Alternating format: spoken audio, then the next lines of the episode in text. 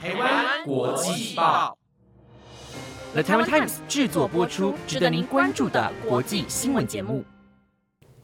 欢迎收听台湾国际报，我是谢敏珍，马上带您关心今天十二月十四号的国际新闻重点。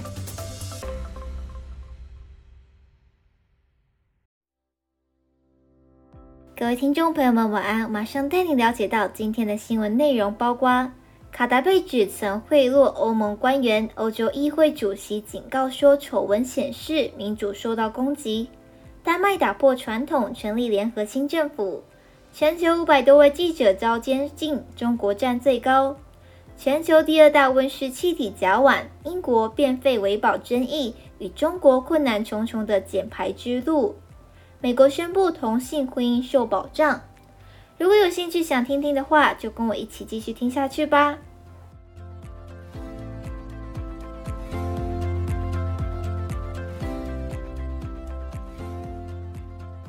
首先，第一则新闻带您关心的是，卡达被指曾贿赂欧盟官员，欧洲议会主席警告说，丑闻显示民主受到攻击。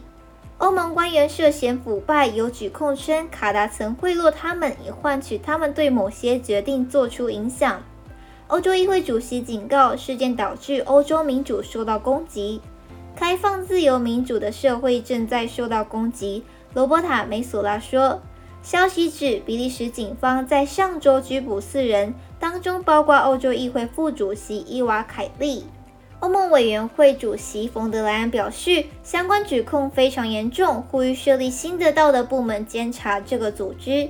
BBC 驻布鲁塞尔记者杰西卡·帕克报道，比利时当局在过去几天所公布的一些细节令很多人目瞪口呆。接受记者访问的欧洲议会成员表示，他们对于相关指控的规模和程度感到震惊。比利时警方于上周五的布鲁塞尔进行了十六次的调查行动，缴获价值六十万欧元的现金，以及带走一些电脑和手机。目前未有公布被捕人的身份，但据悉被检控人士当中包括欧洲议会副主席凯利。担任欧洲议会成员八年的凯利是梅索拉任命的十四名副主席之一，他目前已被停职。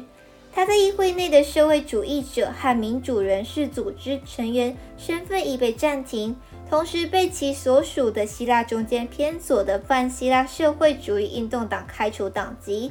据报，希腊的检控方已冻结凯利的全部资产。自周五起，十名议会雇员的 IT 资源已被冻结，以避免丢失任何调查所需的数据。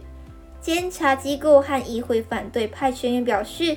此宗腐败调查可能会引出欧洲议会历史上最重大的腐败丑闻。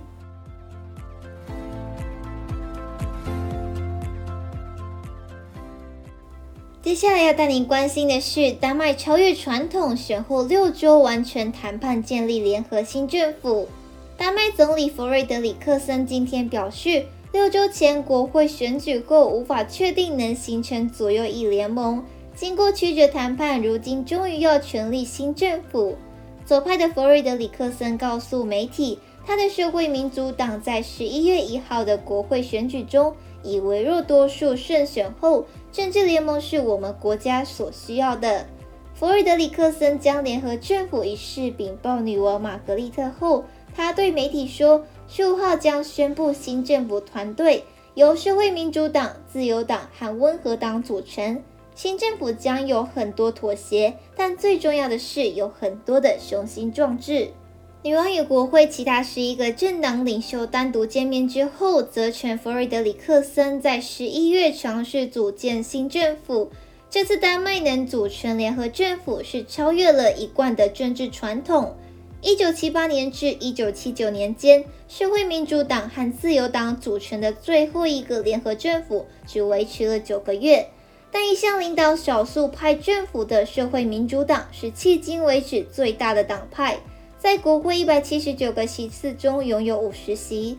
虽然瑞德里克森政府处理 COVID-19 疫情大致受好评，不过丹麦当局下令大规模扑杀水貂对抗 COVID-19 的做法引起这次提前大选。当时政府因担心 COVID-19 变异株，于二零二零年十一月决定扑杀全国一千五百万只水貂后，而爆发危机。这项决策后来被判定是违法的。社会自由党逼宫，扬言要推翻弗瑞德里克森的少数政府，除非他宣布提前举行大选，以重新获得选民信心。结果，社会自由党为这场赌注付出代价。失去十六个席位中的九席，相较之下，这是社会民主党二十年来最好的选举结果，让弗瑞德里克森以强势姿态进入谈判。弗瑞德里克森和社会民主党人士甚至在投票前就表示，该党希望超越传统分歧来治理国家，他们必须与右翼主要政党自由党和前首相拉斯穆森所组成的。中间派新政党温和党进行谈判，温和党赢得逾百分之九的选票。拉斯穆森坚定表示，他想成为左右翼之间的桥梁。近几十年来，极右派对丹麦政治产生重大影响，但这回选举，三个民粹主义政党加起来只赢得百分之十四点四的选票，在谈判中几乎没有影响力。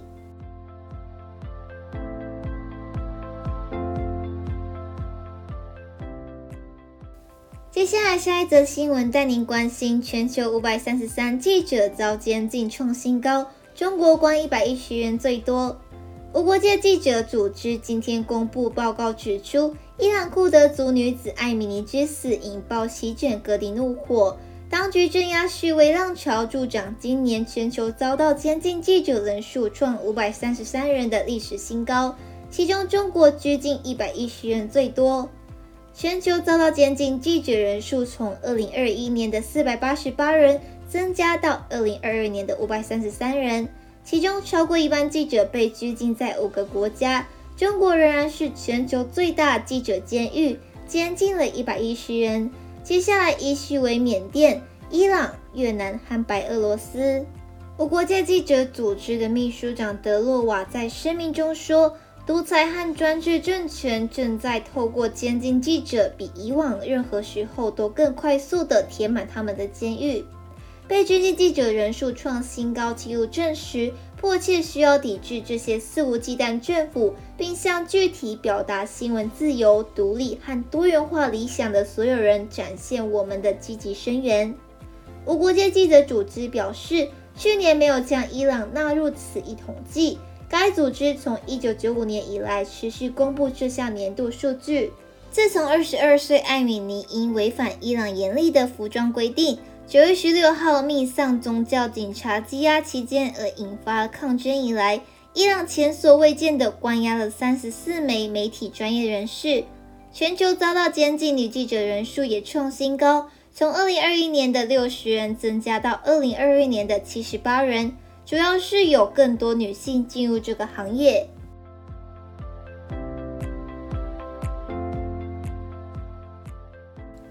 接下来下一则新闻带您关心全球第二大温室气体甲烷，英国变废为宝争议与中国困难重重的减排之路。当国际天然气价格飞涨之际，如何将天然气的最主要成分甲烷转换成一种可以清洁能源使用？成为国际越来越关注的焦点。科学家们指出，甲烷与二氧化碳一样，是全球暖化的主要来源之一。自工业革命开始，人类活动排放的甲烷对全球暖化的贡献率约为四分之一，仅次于二氧化碳。因此，甲烷被称作全球第二大温室气体。英国的科学家和环境组织则在呼吁产业界更有效地利用它。甲烷是原始大气的主要成分之一，天然气的最主要成分。它的一部分来自大自然，比如自然湿地，但更多来自于人类活动。根据联合国环境规划署的资料，包括石油、天然气和煤矿开采等能源排放，与反刍动物这两大类的甲烷排放量最高，平均占总人为来源的百分之三十左右。此外，交通运输、垃圾填埋等等的人类活动都产生大量甲烷。联合国环境规划署认为，人口增长、经济发展、向城市迁移，刺激了人类对动物蛋白前所未有的需求。随着全球人口逐渐向一百亿发展，全球甲烷排放仍在增长。自工业化前时代以来，甲烷造成了约百分之三十的全球暖化，其对全球气候变迁和环境的影响超过二氧化碳。比如，根据美国国家海洋和大气管理局的数据，即使在二零二零年新冠疫情封锁期，全球二氧化碳排放量有所下降，但大气中的甲烷却猛增。中国火电发电使用的煤炭使用量在过去十年里逐年下降。但新冠疫情后，为了经济需要，又重新的有所上升。不过，中国虽然没有签署全球甲烷承诺，但在二零二一年与美国签署了中美格拉斯哥联合宣言，其中专门提出加强甲烷减排行动。在 COP27 大会上，中国气候变迁事务特使谢振华透露，中国正在审批国家的控制甲烷排放计划。将油气、农业、畜牧业和垃圾处理作为重点。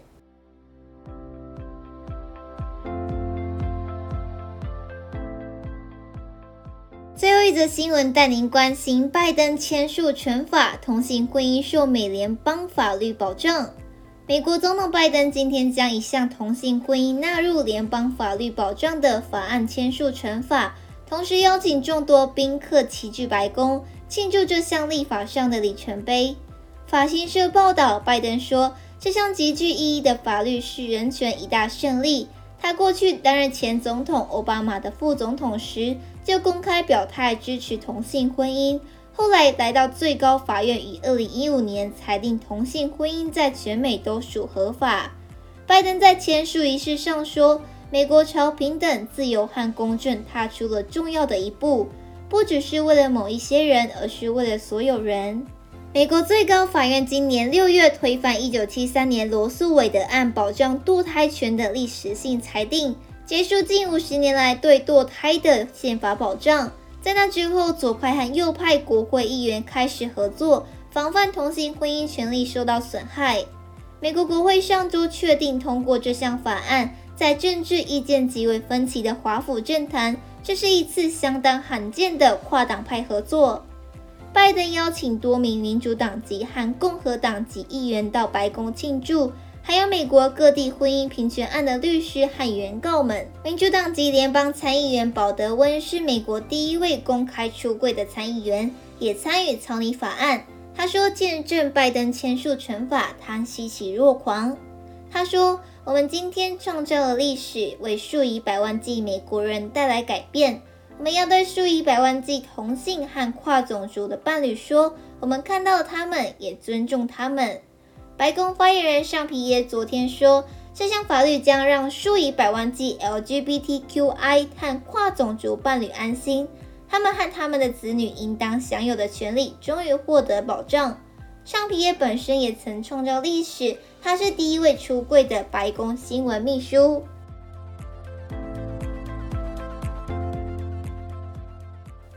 那以上就是今天台湾国际报的新闻内容。新闻内容呢，有了台湾 Times 制作播出。如果有任何的想法，都欢迎在 Apple Podcast 或是 IG 私讯我们哦。